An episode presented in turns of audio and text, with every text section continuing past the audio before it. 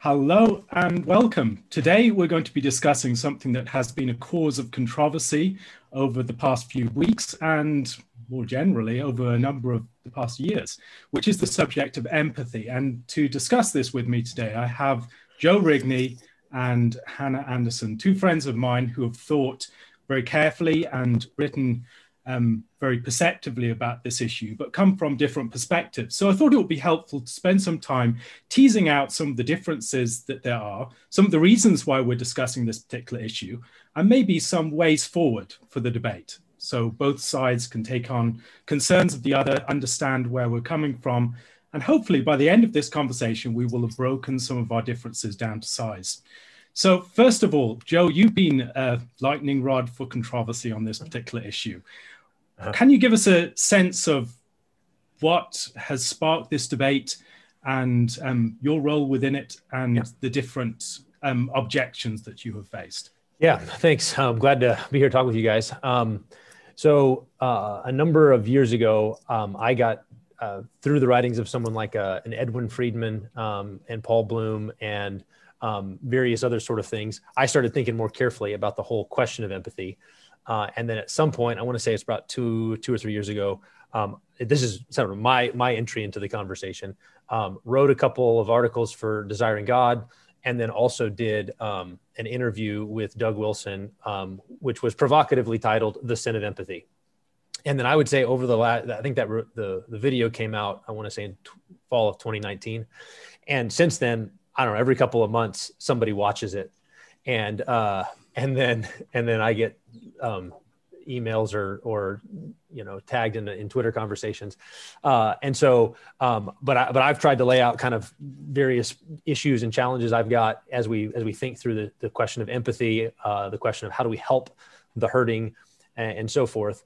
Um, in recent days, I would say the spark uh, has been that James White um, uh, kind of picked up the the similar kind of language of distinguishing empathy and sympathy, sympathy being a good thing and empathy being a bad thing, and that kind of lit up a whole bunch of different places. But then that then led back to some of the things I've written or some of the things that, that Doug Wilson's written, and it kind of spread out from there and became a what in the world? Why are we talking about this sort of thing? Uh, and and so then that there's been now lots of conversations I think online and in various capacities about um, uh, the, the subject of empathy and particularly the claim that empathy is, is sinful or sin, the sin of empathy, that kind of phrase. And, uh, and if I were to kind of break it down in terms of what I think is happening as I've engaged on it, um, I think there are some substantive issues involved about uh, dynamics, relational dynamics, um, helping dynamics, counseling dynamics, um, uh, social dynamics, all of those sort of like substantive issues. And those are real, whatever you call them. And then alongside that, then there's this semantic issue. So there's a substantive issue, there's a semantic issue, which has to do with what do you call that and, and how do we relate different terms like empathy, sympathy, compassion, and so forth. Um, so there's a semantic issue. Um, I think there's a, an audience issue or an emphasis issue. So, you know, who, to whom are we talking? Um, how is it being heard? What relevant backgrounds and different contexts are in play? Um, and then there's a rhetorical thing that's really emerged, at least in my own mind, um, that people have pushed most heavily on me, I think, who there's, there's folks who acknowledge, yeah, maybe you have a point, but to say something inflammatory like the sin of empathy, to use that as a kind of, um, they would, you know, the, the accusation is a clickbaity kind of title is um, bad as a rhetorical move. And so there's a question about sort of the le- legitimacy of provocation in a con- conversation like this. So substantive, semantic, sort of audience, and rhetoric. I think all of those are in play, um, which makes it super hard to sort of untangle, especially on Twitter. So that's that's my sort of state of the affairs.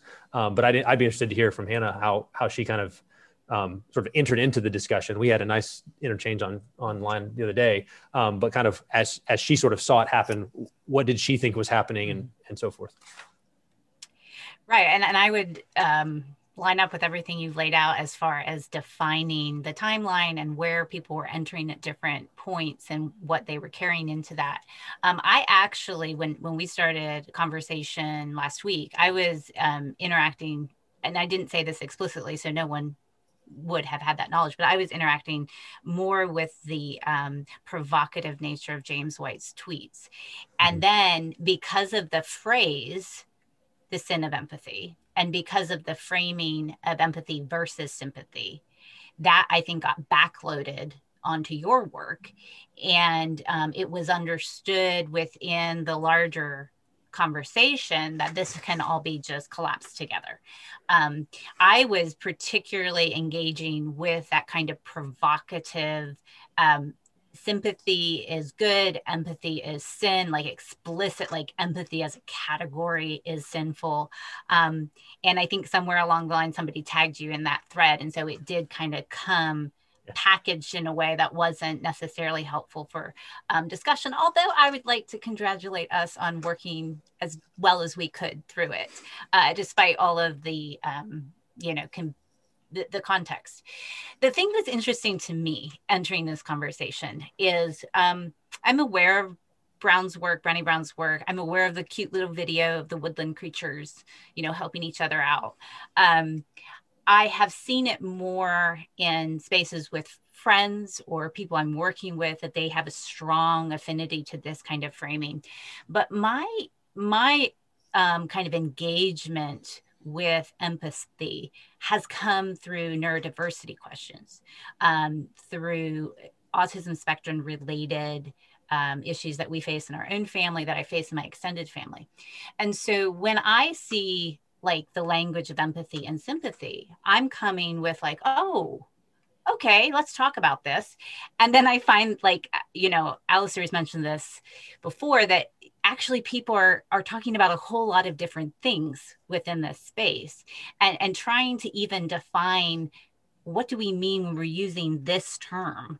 Like what is that carrying? What are we actually debating? What are we actually questioning? Um, i think has been has made the conversation difficult I do think, like, um, for me, coming from spaces of neurology and neurodiversity, one thing that's been really, really beneficial about coming into the conversation from that aspect is it's really a lot less about emotions um, when I engage with the idea of empathy. And and i would wonder like one of the questions i have i'd like to explore is to what degree are we using the language of empathy for something else that's mm-hmm. happening. Like maybe we're, we're letting that word do too many things and maybe defining more clearly what we're actually concerned about um, would be helpful in terms of moving the conversation forward.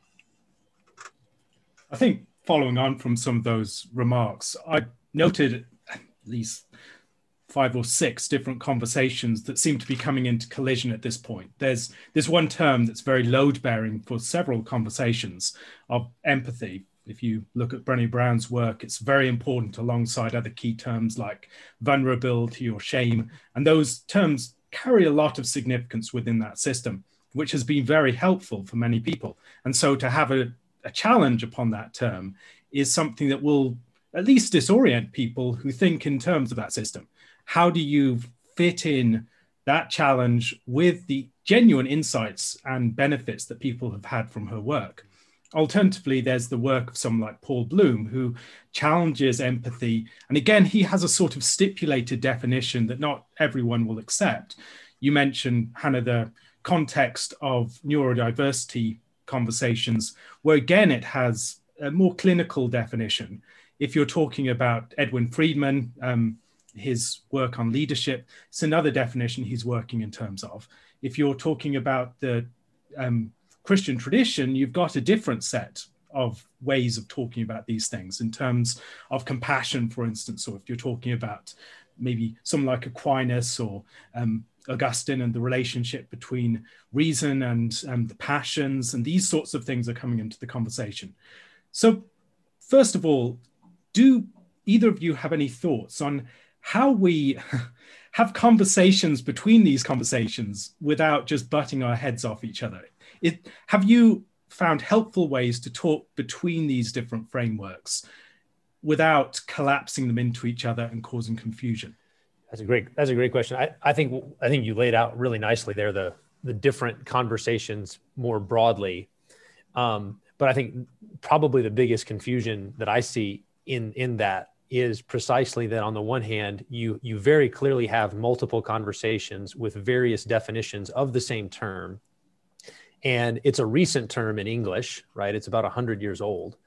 Um, and it's and its definition from when it was first introduced introduced in terms of art it was a about art appreciation and so, those sorts of things um, has changed markedly um, over the years.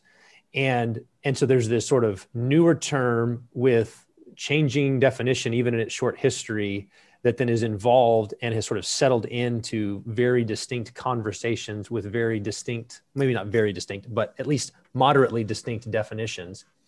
So you got that. But then on the on the other hand the the the most common pushback I've got is, from a lot of people is kind of the knee jerk reaction of everybody knows what we mean by empathy, and I, and I want to sit there and I go, I don't think that's true at all because when I say, okay, well, what is what what do we all mean? Um, I'll either get quoted like Merriam-Webster's dictionary will get quoted at me, as though that settled the matter, um, or I find that you do get sort of different definitions. Somebody's going to quote a more sort of cognitive. Um, you know, uh, and, and, sometimes drawing on the, the, neurodiversity sort of questions about what empathy is doing. And then for other people, it's it's simply a word for emotion sharing, and particularly emotion sharing with um, hurting people um, often. And then so you find very quickly that on the one hand, everybody knows what we mean, and yet it's quite clear there's contested definitions. And so the only way that I've felt that we have to do what we have to do in a situation like that is is stipulated definitions so say specifically, what do you mean by the term? And then what do you want to do with what you mean? Um, but because of that contested space, especially in the wild west of the internet, um, people are going to push back and say you, you're not allowed to stipulate that definition. You're you're redefining the term as opposed to going with the actual definition that quote unquote we all know. Uh, and so that makes it particularly hard and is why choosing your conversation partners wisely becomes really important if we're actually going to try to get into the substance of whatever conversation, whether it's the the Friedman anxiety conversation, social dynamics, or the Paul Bloom, how do we help people in a sort of rational, reasoned way, or the neurodiversity question about um, how do we cultivate in people who may have challenges um, with uh, interacting and relating with other people and reading reading emotions off the face and so forth. Like those are different conversations. You have to stipulate definitions and choose your partners wisely i, I do think there um, the the definitional quality is a flashpoint. Um, absolutely agree with that. I do think everyone just naturally carries in their assumptions um, even when you stipulate definitions. Um, I think perhaps one of the challenges that I've found in the conversation is I see the language of empathy. I, I see um, like perhaps a an illustration or an example, or this is what could happen when empathy becomes toxic. And, mm-hmm. and I look at that and I would say, I would never call that empathy. I would never call that toxic empathy. Like, like there's a terminology for, for what you're describing is a true real thing but like another term comes to mind immediately like the loss of boundaries or the loss of self or the kind of collapsing of personhood into another person mm-hmm. um you know i would say oh that's enmeshment that so so i think part of the challenge is while i like fully say yes you're describing something real yep empathy is not necessarily my my sense of yeah that's what that's what's in play there um, and, and I'm not saying that that's um, you can't use that term. I just think you have more work to do to mm-hmm. prove that that's where it's coming from, um, rather than uh, this other category that's already established for people that they do know. Yeah. So that's part of the challenge One, too. Yep. One thing you mentioned, Joe, and I think is behind a lot of this is the fact we're having this conversation in the context of the internet, um, where there are a lot of different people in very different contexts. And a word online is speaking across all those different contexts without discriminating well between them. Mm-hmm. Um, how uh, one of the things I've wondered about recently is the way in which the internet seems to serve almost as a sorting device for sensibilities, where people with different sorts of sensibilities and personality types tend to move increasingly into different ideologies. Mm-hmm. And people can be squeezed out of particular movements when one sensibility takes over an ideology or a movement or a particular denomination, whatever it is. And I'm seeing some of that here that what empathy names is not just a particular idea or an emotion, it's a it's a deep sensibility for many people. It's how you treat other people who are in, immediately around you in your space. And people are hearing within that some of the conflicts between the very aggressive, for instance, um, pugnacious types that you encounter online, who see it very much as a context for um, debates and arguments between different positions, and those who see it as a space where people are very vulnerable and you need to be accepting and affirming of people and try and establish as much as possible some sort of emotional resonance between people. And is there any way that we can tease away the conversation from those issues of sensibility because I, I think there's something different going on there than the sort of moral conversation that you're having about empathy more generally. I think any healthy system should be able to, and movement should be able to accommodate people with very different sensibilities without suggesting that one of those things is bad. But it seems that the empathy conversation has tended to produce divisions along lines of sensibilities. Is there any way that you see us moving beyond that to have a conversation that brings people of different sensibilities on the same page? Well, I, I think to Hannah's point there at the at the end of, of her comments about um, the, the, you know we, we have words for the the dynamic you're describing, Joe. Why not just use that one?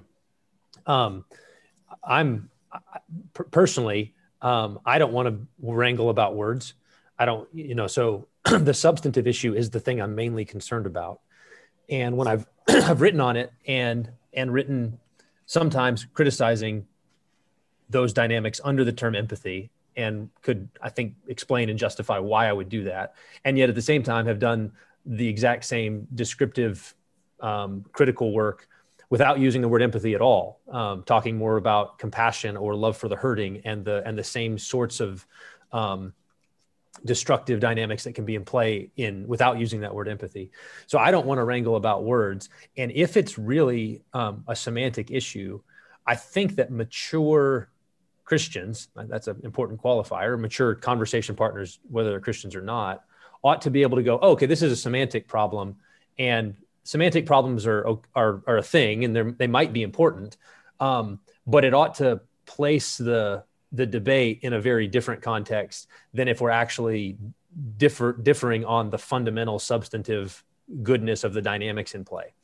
Um, so, so I think at one level to to cut through the collision of different conversations online, you have to be willing um, to acknowledge that the terms can be used in these different ways, and that that's okay.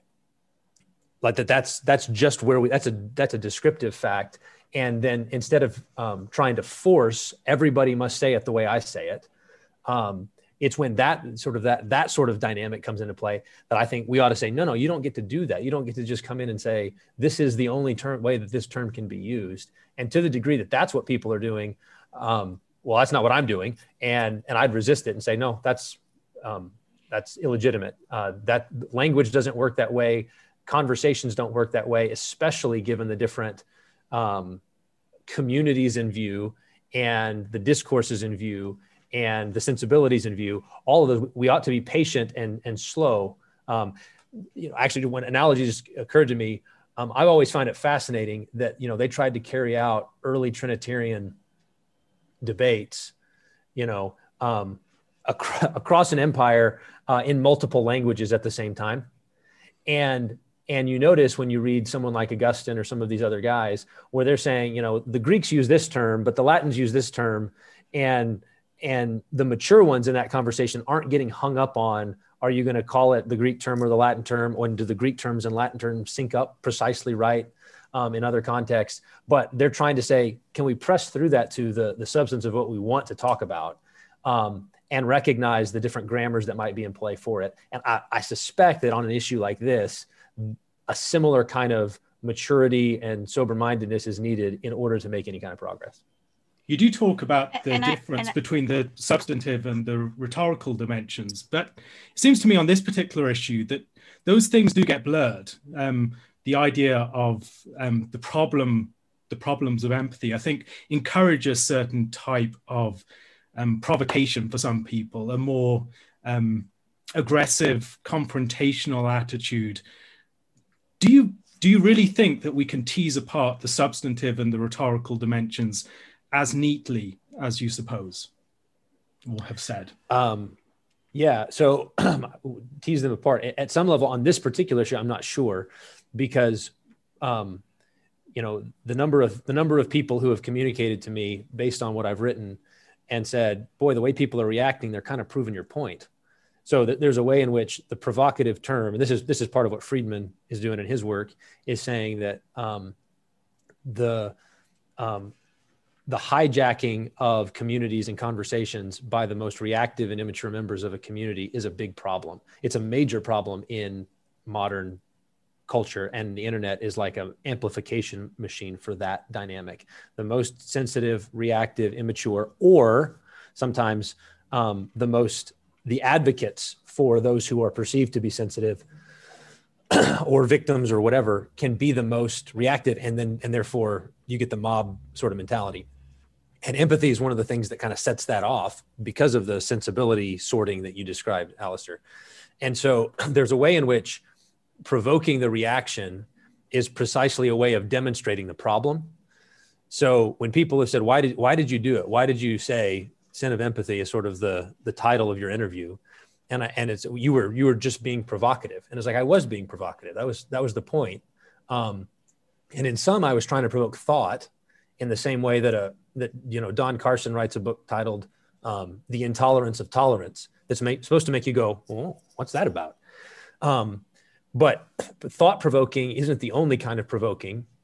There's reaction provoking and reaction provoking has its uses too. So and the reaction provoking might actually provoke thought in other people who all of a sudden might be alert to dynamics that they didn't have language for that they didn't ha- they didn't know what to call it or what was happening why their community was being sort of ripped apart in various ways. And all of a sudden they go oh now i see it more clearly. Um, so i think personally that there's a place for that kind of provocation but i think it ought to be accompanied by um, a willingness to be patient, long suffering, clarifying in the aftermath, so that that you're not um, you're not just throwing bombs and then walking out of the room, but that there's a there's a willingness to say, I knew what I was doing, and I'm trying to make a very important point about one particular issue here. Um, but I'm not insisting that this is the only way you need to talk or this is the only way that you need to do it. But I, I, I would want to say it is a legitimate, not the only, but a legitimate rhetorical strategy in in the conversation. If I could um, just back up to the question of substance versus terminology, I, I hear the um, appeal, and I very much am sympathetic to it. Um, but I I wonder what has thrown me in this conversation is that there seems to be a lot being built on the difference of words and definitions. So, so at the same time that we're saying, well, let's look at the substance of the problem and let, you know, it doesn't matter what word we use.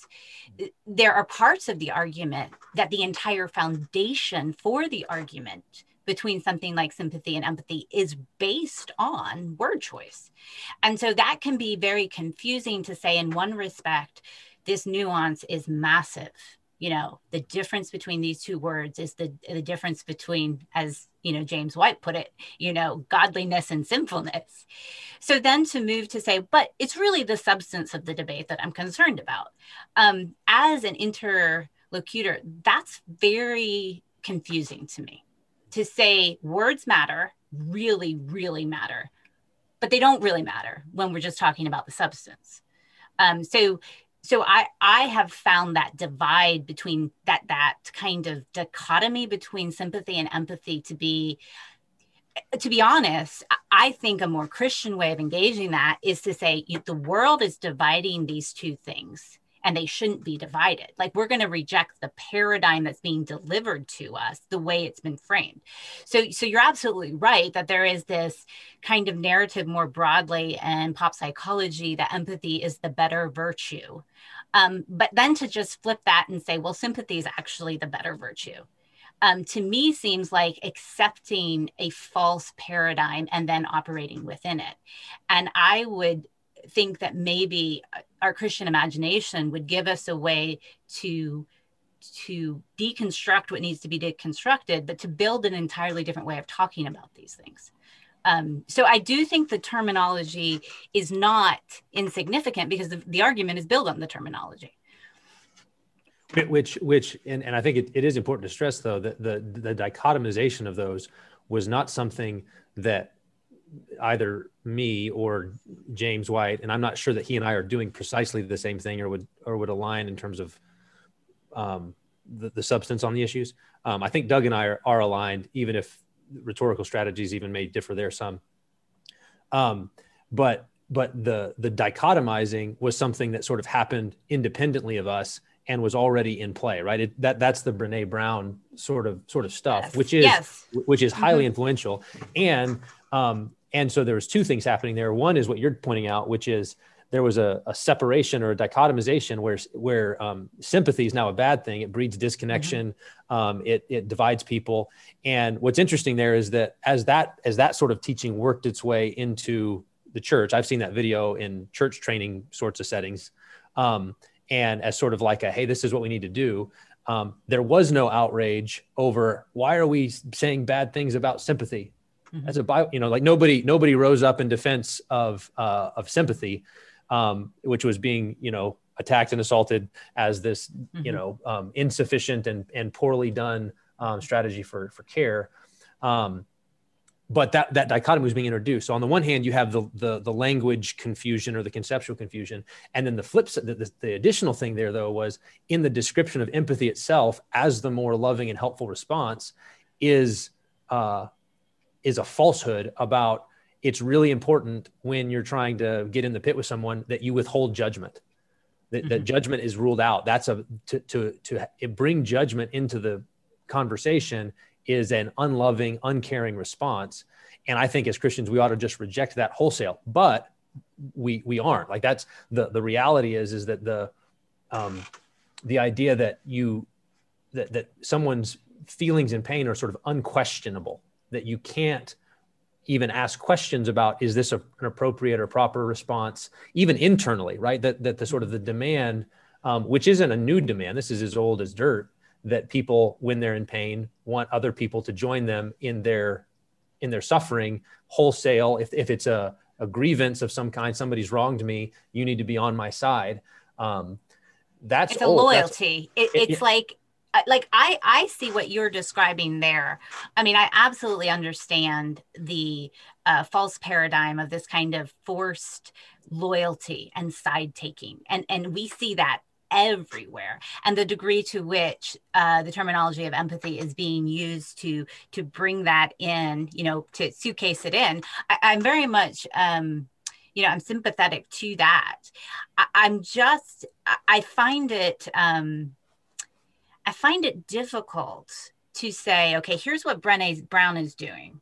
And here's all the way this is flawed. Well, we're just going to flip that and we're going to argue why sympathy, you know, because you can keep one foot on truth and unsure. Because there is the, the, the conversation as it's been framed hinges heavily on a distinction between those two. And, and my sense is that distinction did not originate in the church right that it did not originate in our spaces it, that distinction originated um, in you know kind of pop psychology categories. And i'm like why not both? Like mm-hmm. why can't we clarify the proper relationship between sympathy and empathy? Why can't we give better definitions? Um, and again some of this is coming in to uh, i come in with with the background of neurodiversity.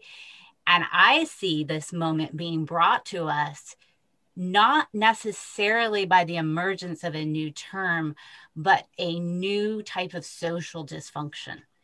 And I see this entire conversation being brought to us by uh, the fragmentation of human relationships because of modernity. So, I mean, one of the things that one of the things that I think is going on here is that people come into the conversation with a different sense of where this is playing out. And many people have been deeply wounded by the church in um, their past, and they experience a sense of judgment and alienation from the church. And the church instantly, leadership can, as they see it, take an instant posture of judgment upon others without actually entering into their situation and helping them to work out how to inhabit in a healthy and righteous way the framework of orthodoxy. So one of the ways I've tried to think about this is there's a difference between orthodoxy as a house that is orthodox and it's established according to the proper theological architecture and it's going to stand, etc. There's a very great difference between that and making that structure your home. And for many people, they found the structure of orthodoxy to be quite inhospitable. They've not actually been led in a pastoral way to inhabit it in a way that is a home for them. It's been something that has come with an experience of trauma, alienation, whatever. And so when people hear this conversation about empathy, what they're hearing is a reinforcement of the lack of pastoral sensitivity that they've experienced in their past yep. and the ways in which the church has been a place where their position has not really been understood and there's not even been an effort to try and understand it. Mm-hmm. and so this instinctive posture of judgment let's get the lines drawn very clearly and that's the way that we're going to respond to every situation. They see the empathy conversation as um, expressing the dangers of empathy as reinforcing that rather than actually challenging something that's led to a collapse of trust between many congregants and their pastors. How how would you speak to that particular concern? Because it seems to me that that's one of the things that is very um, strong in driving this particular um, response to your term.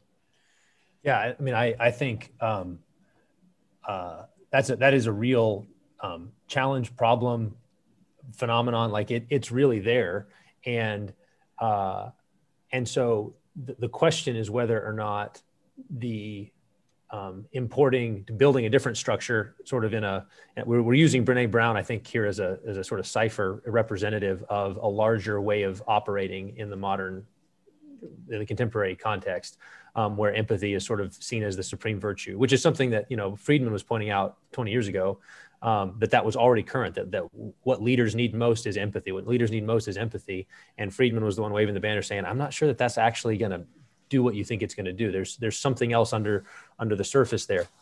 But but given that th- that's a real problem, the question is is empathy is the insistence on empathy as sort of a cardinal virtue, um, which is I think what's what is why it's there part of what the reaction is that you've said like people then it, given their negative experiences harmful experiences in a church context find solace in other communities um, even within the broader church where empathy is sort of elevated and then therefore empathy becomes sort of an unassailable unalloyed virtue. And i want to say well i want i want the care i want christ-like compassion and care for sufferers but then the other side of the coin is sort of that we live in a moment where um, people's feelings and that's a, a, a slippery word in itself right? Um, people's emotions people's passions p- part of our challenges are are um, the, the vocabulary loss in relation to that sort of phenomenon, whatever we mean when we say feelings and emotions, um, that people's feelings and passions are are um, elevated as as as God, right? Which so um, um, and and then empathy is, I think, used can be used as a way of getting other people's feelings to be God. So other people's feelings become God, and and and uh, and so there's you're you're f- trying to fight on two very different fronts there. One is we haven't cared well for real sufferers, and instead have judged them harshly or tried to correct their theology in the moment of pain, and we've driven them away. And I want to slap that down. Um, and have i mean I've, I've you know when i one of the things when i first started to write on this um, and was talking it through with some some friends and said i, I want to go after this this empathy thing what i think's hiding under there and what that is um, and they said, well, first, what's the other danger?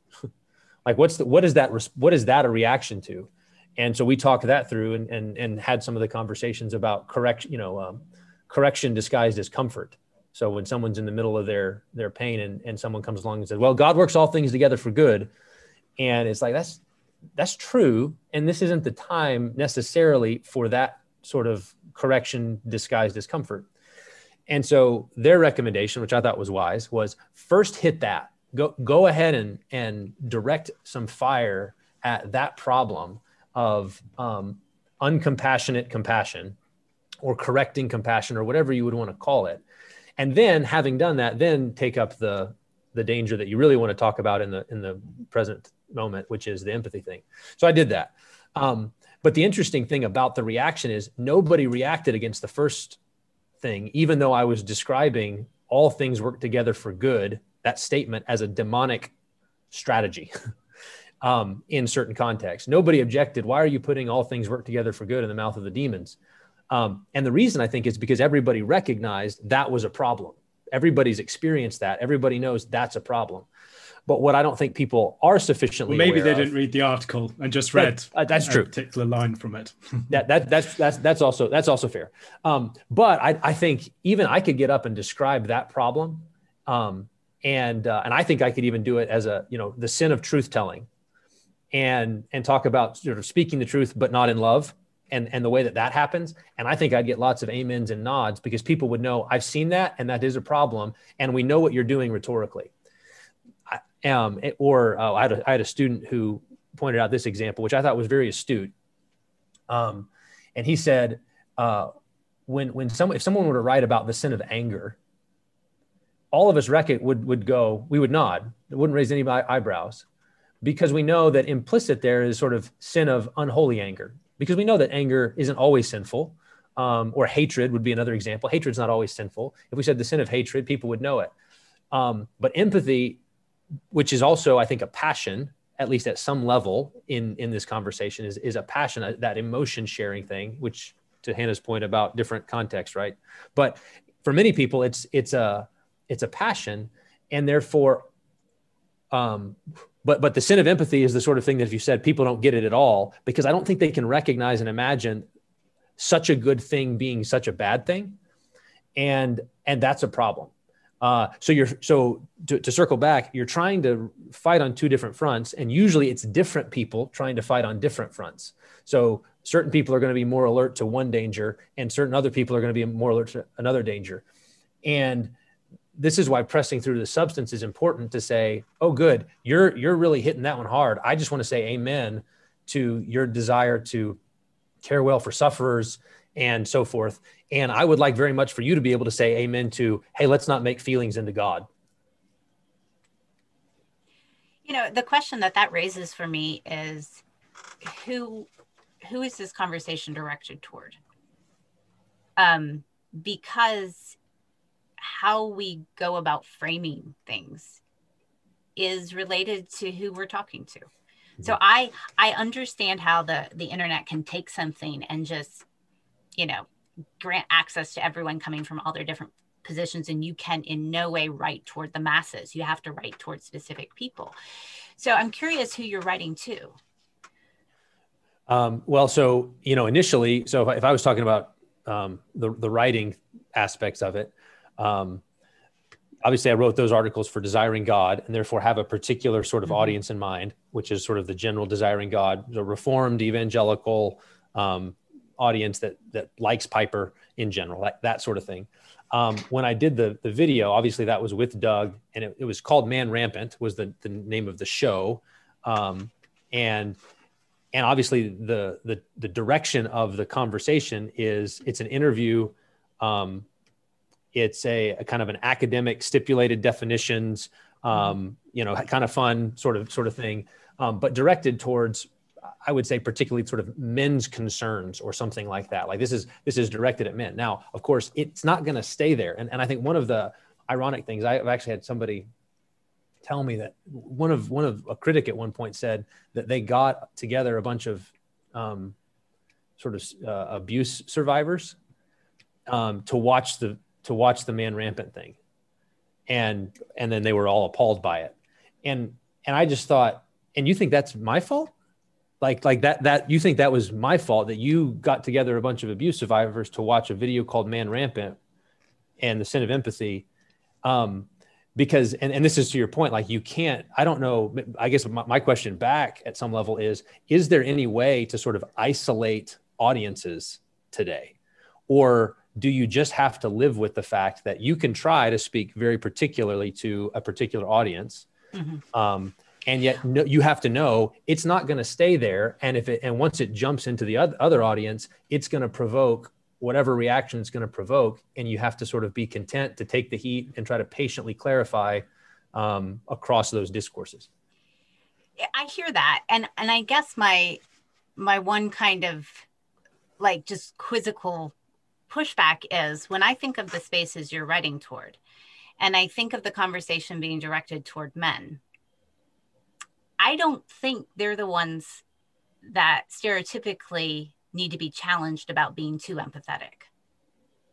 Um, so when I think of the people who succumb to this temptation, it is women in these spaces who lose their identity in Christ because it has been absorbed into their children or it has been absorbed into their husband. I mean, I have seen that in a discipleship frame within conservative spaces. And it's why I wrote Made for More, because what I saw happening in women was a complete not complete that's that's an, an exaggeration there was a significant loss of self mm-hmm. and i in my own mothering have had to say wait i'm the person i'm the mother i am the one that must lead i must create space between this. And so i think part of what's curious to me is if this is your defined group that rhetorically they might need something else.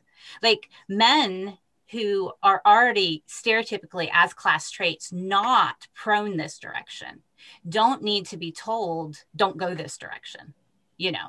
Uh, well, that, that that was a challenge for me watching yeah. it. I wasn't challenged by myself watching it feeling like but i was thinking in terms of a pastor and i'm like hmm is this what he needs to hear so and and i think to that this is where um, the sort of Friedman background, which is mm. part of what we talked about, obviously in the in the video, becomes into play because that's Friedman's whole uh, con, you know uh, entry into the conversation is directed at leaders, and therefore, as thinking about men in the church as leaders, pastors, and, and so forth. Um, the ways in which uh, empathy becomes a mask for anxiety, and in a Christian context, I think that's particularly acute. I think in in certain circles. Um, it's uh, I think it's a particular danger. So I, I see the um, the temptation of um, pastors having no way to deal with people who say, "I'm hurt, therefore you sinned." I'm hurt, therefore you sinned, and they're wanting to go, but but I'm not sure that that a that's that logic doesn't work straight across. I'm hurt, therefore you may have sinned works, and and yet then there's a there's a wider community dynamic in play that says if you try to hear both sides or look at both sides or investigate or ask questions or or push or, or resist at all then you're being heartless you're not mm-hmm. caring well you're you're re-traumatizing and in the present moment i think that's a very timely word to say it's not don't care for the those who are really suffering and those who have really been wronged it's you have to be able to maintain a certain kind of self differentiation. You have to maintain a certain mm-hmm. kind of integrity in your own self in order to be able to act sober mindedly and rightly. So, in some ways, pushing on and and even though men and like you said, men and women tend to have you know, women tend to be more empathetic.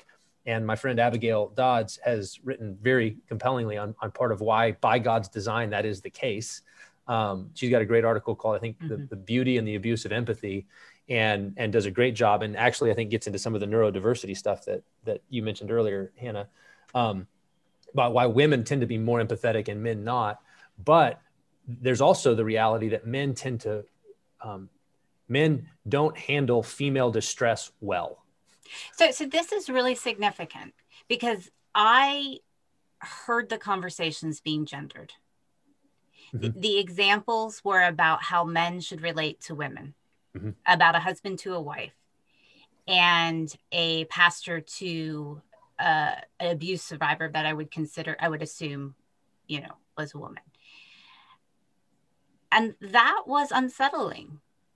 And, and I don't mean that in an emotional way. I mean that in a yeah. rational way. I mean that in a moral way.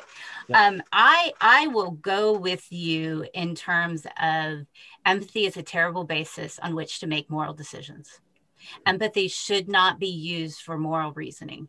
Absolutely, because I don't think that's what empathy has been given to us to do.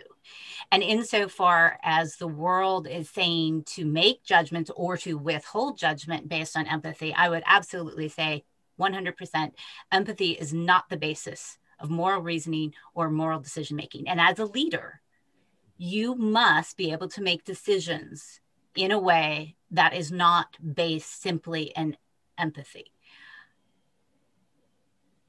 I was struggling with. So, so here is how I understand empathy it is the ability to form communion.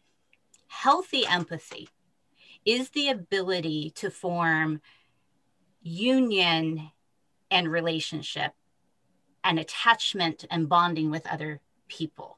And that's why unhealthy or toxic empathy becomes enmeshment, becomes a boundaries issue, a self issue. So I hear us talking about emotions, and I keep thinking to myself, no, this is fundamentally a question of self. This is fundamentally a question of individual versus communion. This is fundamentally a question of unity and union.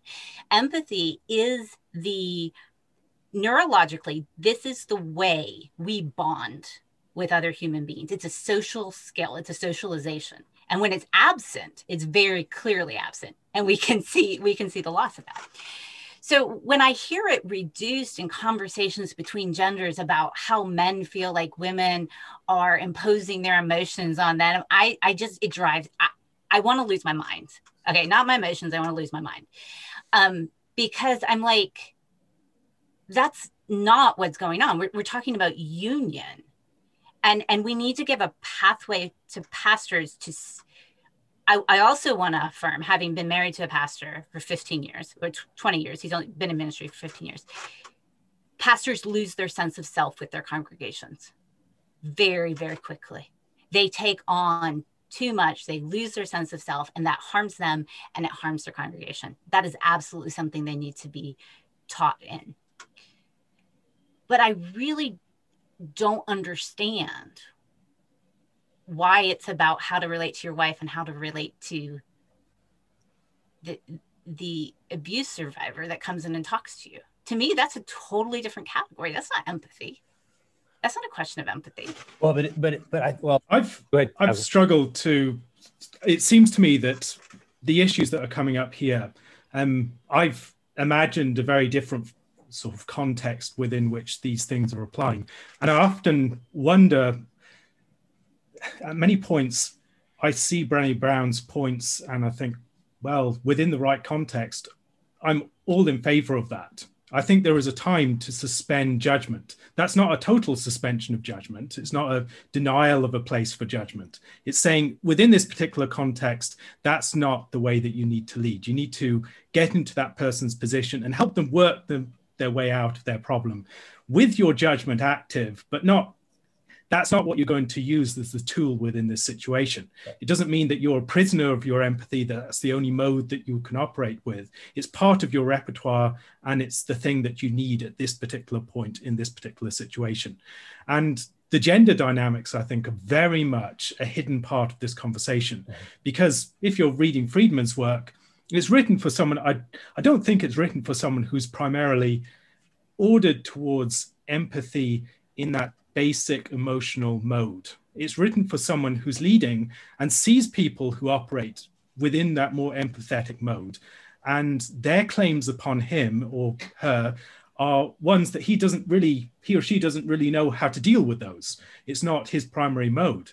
And then the question then becomes how do you create boundaries when you can't you feel this sense of duty towards this person and you feel that you could easily get sucked into them. How do you establish a, a, boundary that's healthy there? And so his work is very much about the context of leadership that is very much looking outwards establishing boundaries between inside outside this is me this is you and this is the space between us. Whereas Brené Brown is working within a very different sort of context i think. And if you're dealing with a kid, for instance, you will need a lot of empathy. It's not the only thing that you'll need, but you will need to be actually step into their position of pain and be with them there for a while and help to shepherd them out of it. But in the same way, a pastor, I think, if a pastor can't enter into something of the pain of a congregant and be present with them in it, it's going to be very difficult for him to exercise that other important function of setting clear boundaries. Mm-hmm. And I think it's the interplay of those two things that has, it seems to me that that's got lost somewhere in the conversation, that there are gender dynamics here because we lead with different aspects, I think. For um, a woman, there is a lot more emphasis upon the union and the communion as something that really is important. But for a man, I think maybe more a sense of having to deal with the claims of empathy upon you and actually keeping a strong sense of this is the direction that needs to be um, taken. But recognizing you need the empathy there. If you don't have some ability to enter into someone's pain to see where they're coming from to see where the impasse might be for them you're not actually going to be able to bring them towards what is good. And friedman's work i've found incredibly helpful in speaking to some of the the struggles of dealing with a very empathetic context when you're not naturally oriented that way.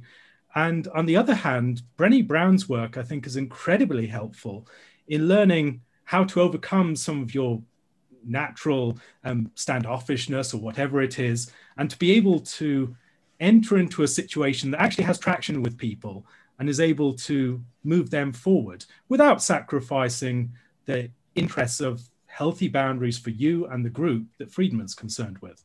And I want, why not both, Joe?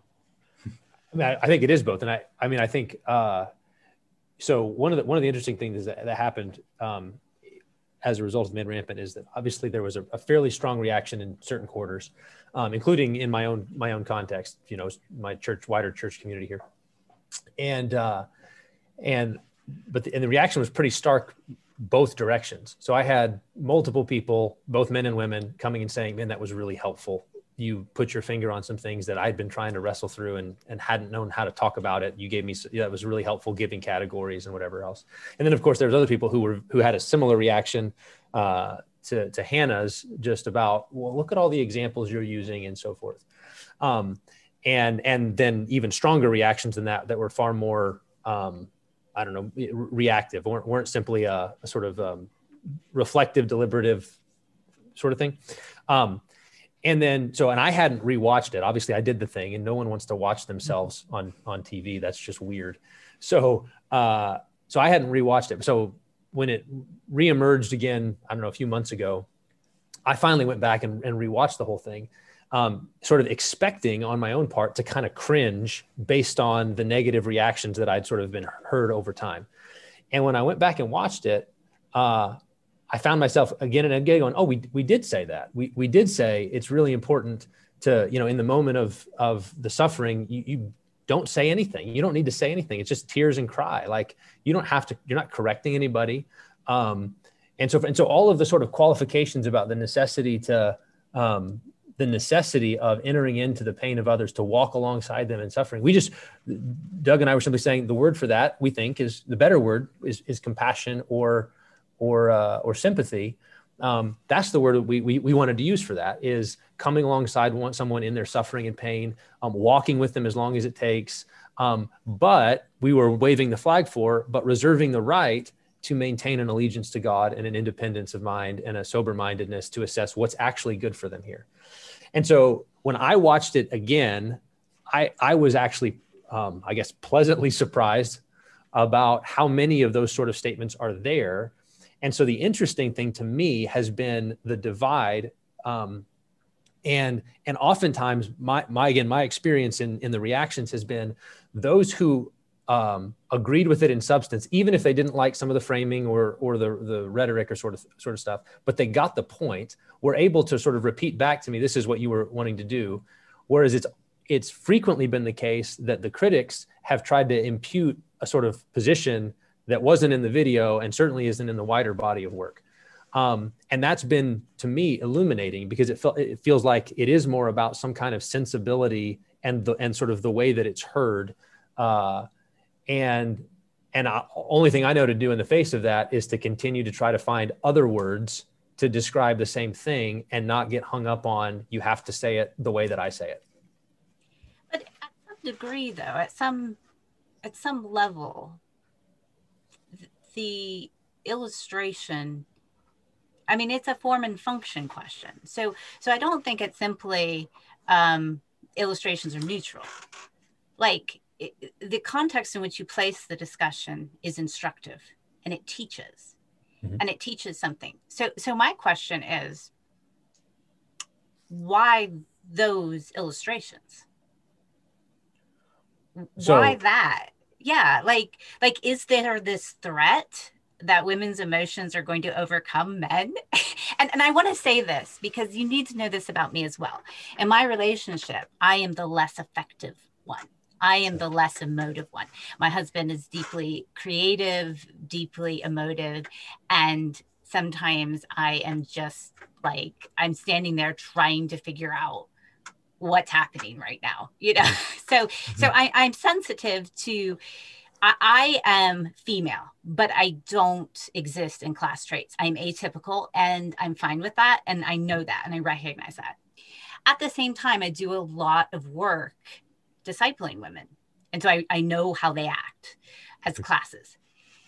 And I feel like I stand in this bridge between men and women and trying to explain the other to the other. Mm-hmm. And and so I'm not I'm not like reading into you have this agenda, right? Or there's this deeper thing. I like literally don't understand why this conversation takes that shape. Yeah. But so um, one of one of the the stories I think we tell in the video, which and it, this is relevant in terms of how part of what made me more sensitive to it was is the story. I think it's about um, the bachelor party where everybody's going around giving advice to the um, to the to the groom, and one guy says to him, you know, in marriage, um, it's gonna it's gonna be the case that you're gonna you and your wife are gonna get in some conflict, and sometimes you're gonna sin against her, and when you do, you should um, you should repent quickly and clearly and sincerely and make it right. You should be the first leading in there. Um, but there are gonna be other times where you don't think you sinned against her, but she's still upset. And in such cases, you should never apologize to your wife.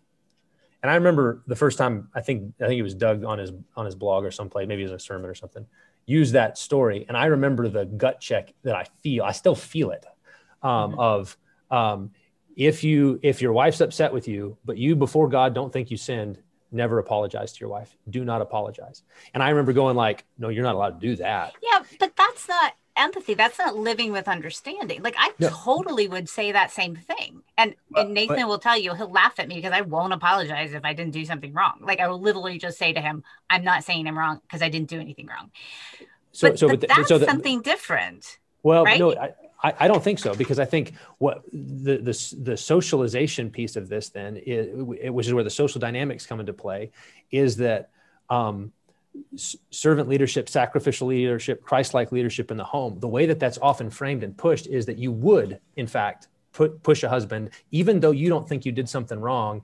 The, she's more valuable. She's more important. Her feelings are more important than you sort of insisting on your own way. And it would be couched in those kind of terms because her and and i think many godly husbands which is part of who our target was in this right. um, are very sensitive to the distress of their wife. And if and they don't they don't like it. It's very uncomfortable. They they don't like it when their wives are unhappy with them.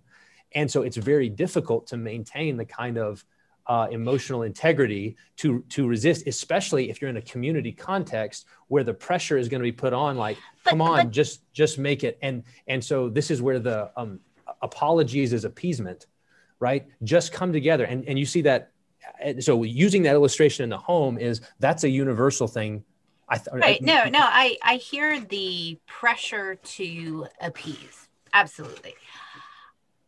I, I guess I'm saying a, a wife can be emotionally upset and it not be the husband's fault and her emotions be valid because conflict isn't necessarily rooted in sin all the time.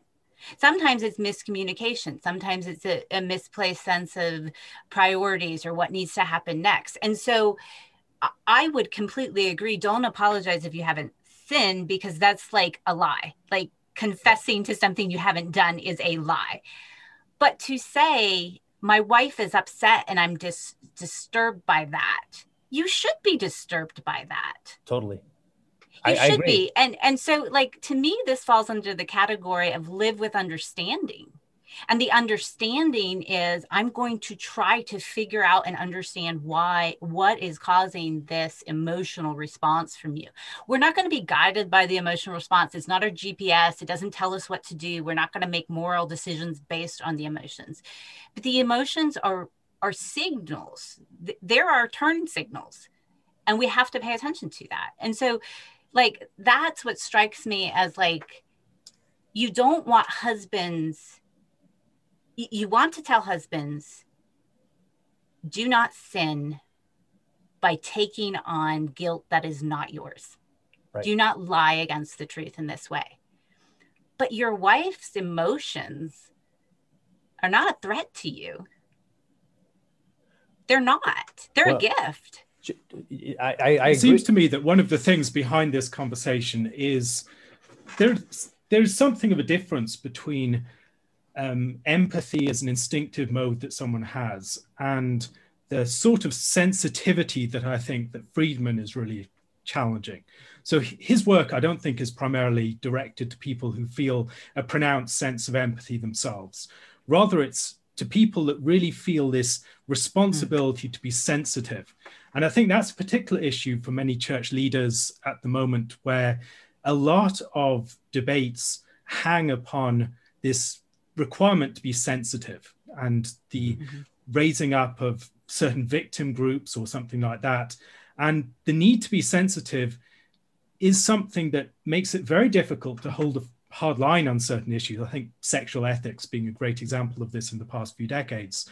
The how do you show a proper sensitivity and concern for people and love for people while also being very clear on these are the boundaries and we're not going to budge or um, blur these boundaries. These really matter. These are a matter of christian orthodoxy. And that i think is where friedman is getting at. This isn't primarily about instinctive modes which nor is it about the way that the broader way that you can relate to a person. Within that fundamental structure, there can be a lot of room for the sort of empathetic relationship that Brené Brown's talking about. But I think this is part of the area where people are talking at cross purposes. Mm. One thing I've found interesting is the way that people talk about the importance of empathy, but they apply it very selectively. so, for instance, let's take situations from the past couple of days with the way that people respond to any suggestion of reading into a shooter's um, situation, the struggles that he might be experiencing, etc., empathy cannot be applied there. Nor should you empathize with certain um, groups more generally in society. There can be a, a quite a strong resistance to the idea of empathy applied towards certain people or certain classes. Mm-hmm. Um, and there's almost as if the lack of judgment within typical empathy means that you need to select very carefully who you're going to show empathy to mm-hmm. in the mm. first place. And it it seems to me we need to get at some descriptive account of how what is called empathy is a functioning within our society and how as Christians we can take what's good about that and also identify what's wrong with it, what's dangerous and damaging, and present some better alternative. Um, I'll be interested to hear your thoughts on this, Hannah. I, th- well, I think. I, go ahead, Hannah. Go ahead. I think that's the way forward: is to recognize um, there is a way to understand that does not mean affirmation. Okay, and, and so when I think of empathy in a very clinical sense, and again, cross purposes, but I think this illuminates where we are in this cultural moment. It is primarily about your ability to recognize and interpret another person's emotions and to recognize and interpret your own emotions. So it is not about judge, you know, it's not about accepting them. It's not about affirming them. It is simply the skill because it gets because it's lacking it gets taken down to bare bones it is simply the skill to know to know why that person is doing what they're doing what they're potentially thinking. It's, it's a theory of mind to be able to imagine the mind of another person. Um, and when i see it explained that way i think this is absolutely what we need. We need the ability to understand without having to affirm mm-hmm. to to be able to not just be beside but like i now know rationally what you are thinking and why this happened or, or what your actions are doing. And i find in my parenting with my son i act as the bridge because my my, son is neurodiverse my husband's neurotypical the two of them. And i part of what i do is say to my husband this is what my son's thinking this is why he responded to you this way. This is his logic. And to me, that's empathy. It's the capacity to understand while not saying this is okay, because yep. there's still a lot of behavioral kind of rebellious in nature, right? So, so I wonder if the way forward is to be able to say to the groups that you're not allowed to give empathy to it's because, as Alistair said, it comes with affirmation. It right. comes with acceptance of the emotion, the acceptance of the thought process. And I think what we really need for connection and union within this moment is the ability to know and understand and recognize what another person is doing and why they're doing it. Hannah, to that point, I think I, I 100% agree. And I think that it's interesting to me that you used over and over again in that description the word understand, because that's precisely the word that I think we, that's the word I would want to lean on. And I think it's the biblical word for it. When, when you think about, I had um, having a conversation about this with someone, um, uh, and he he pointed out you know, sort of live with your wife in an understanding way. That you're talking about that, yes. which doesn't imply that you think your wife is right about everything. Or whatnot, but but that there's an attempt to sort of approximate, and it's only an approximation because I'm a man and therefore engage with the world as a man, and she's a woman, and so forth. But but that there is there there's not a big sort of wall of separation that prohibits me from attempting to understand from her vantage mm-hmm. what just happened and why the way the world is and that that's an obligation on christians and so i think that but but the, and and it's not simply a cognitive thing it involves the imagination it involves at some level the emotions and sort of a phenomenological like what does it what is it like to be that person mm-hmm.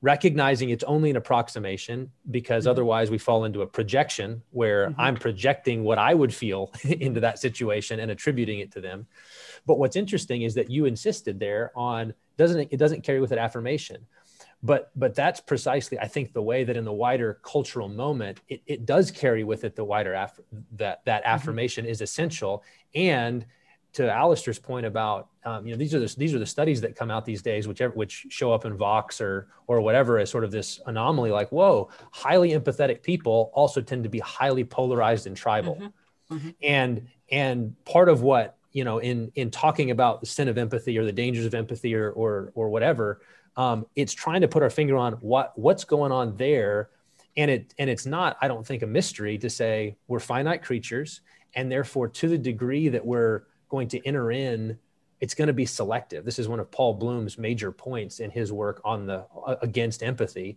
is that empathy is highly mm-hmm. selective and you therefore can only do it with one person at a time exactly and mm-hmm. and one of the and again this is where um, on the rhetorical side of things um, it's it's been fascinating to me watch on the one hand people strongly react to my criticism of empathy and then i've seen some of those same critics turn around and say write write articles or or write very critically about evangelicals empathizing with ravi zacharias mm-hmm. right and I and I want to say exactly.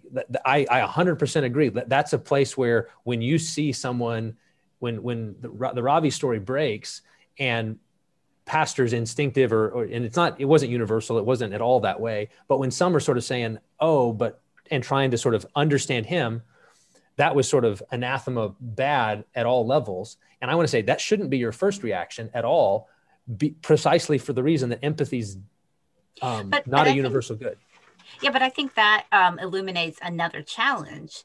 It, on what basis is your understanding being built? And I think in a lot of places, our understanding of what another person is experiencing or thinking or doing is being built on our own uh, emotions and our own sense of what would happen or how I would perceive myself in that moment. And that's not empathy either.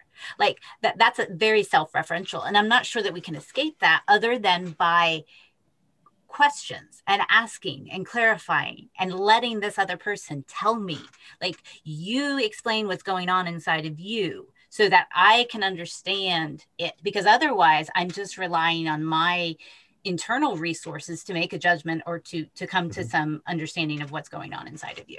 So so I think this is also something that we have to actively pull out of each other and be mm-hmm. willing to say explain it to me I don't know what your experience is like.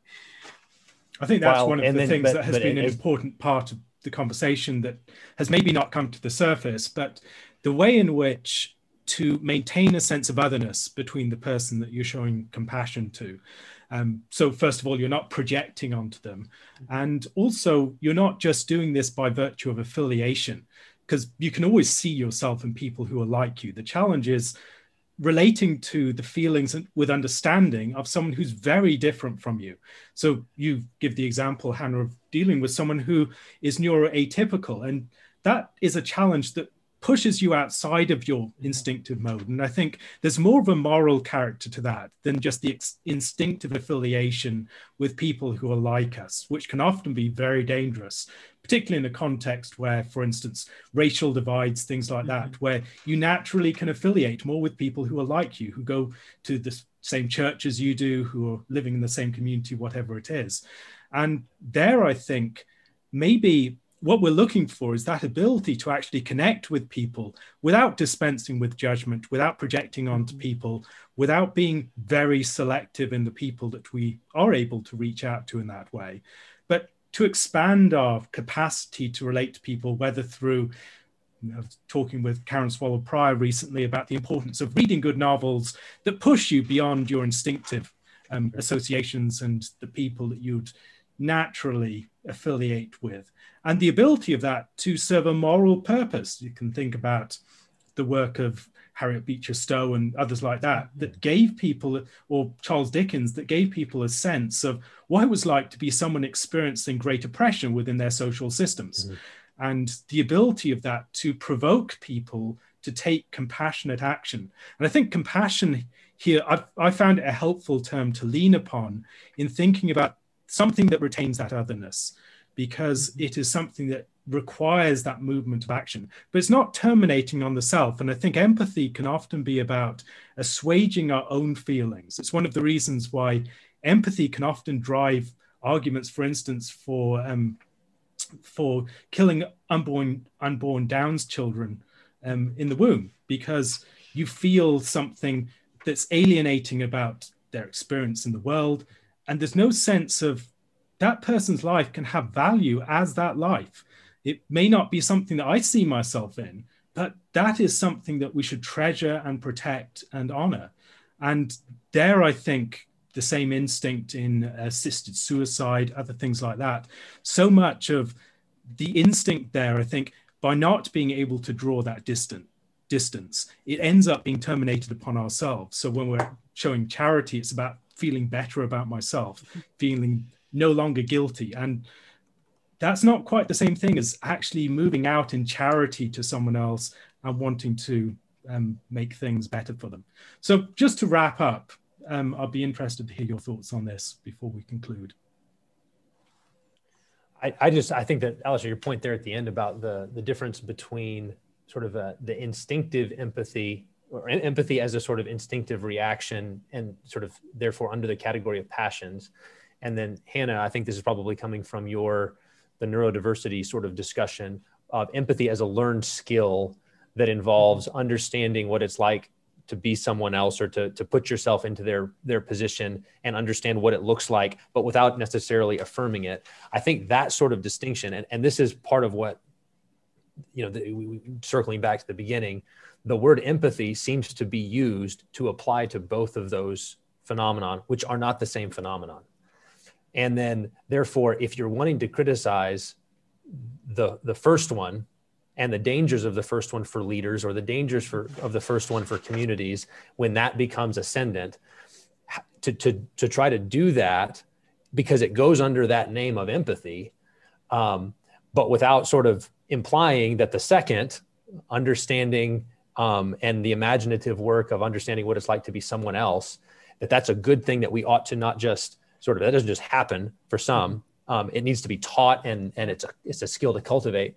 That's that's the diff, that's the difficulty that we're facing. And my hope is that you know um, it's it is possible for a conversation like this to be illuminating for people precisely because it's making those kind of distinctions.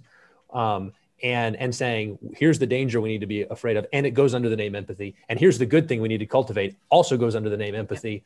Um, and and that's where i would want to kind of continue to push people in in the midst of the conversation. Yeah and i don't think it's going away. And um, this would be the the only thing i would add is I, I think a lot of this is rooted in the fact that socialization and bonding and attachment in our time has fallen on the individual. It mm. used to be distributed through institutions, it used to be distributed through the infrastructure of society. And as that has fragmented, the ability to do this kind of work has separated those who can do it well and those who can't because not because there's anything wrong with being able to do it well or not do it well but that the shape of society has demanded it of us, not mm-hmm. just because of progressive kind of movement, but because we are so alienated from each other by the shape, by the loss of, of you know, just community. We are mm-hmm. we are alienated from each other, and so to be able to help people cultivate this skill, I do think is and and be aware of the way it will be um, perverted and become toxic. Um, it is the need of this moment because of the way we have been fragmented and isolated from each other. Um, so, so it is maybe, maybe your bomb worked and got everybody talking. We'll see. I think those final remarks really resonate with me Hannah, I think there's a great sense of vulnerability that people have simply because they don't have contexts of formation. They feel very isolated, they feel fragilized. And so, within these broader contexts of social media, they need some sense of affirmation and belonging and presence of others with them. But in a healthy society, those things are provided in a great many different contexts that allow for a realm of judgment to exist without it intruding upon that realm of communion that can exist mm-hmm. alongside it. And I wonder whether much of what we need to do here is to consider how we create spaces that are that enable us to engage in the integrity of relationship, but also in the judgment that needs to take place and the difference that needs to be maintained between people. Joe and Hannah, thank you so much for joining me. This has been a long conversation, but I hope it's been as illuminating for the listeners as it has been for me.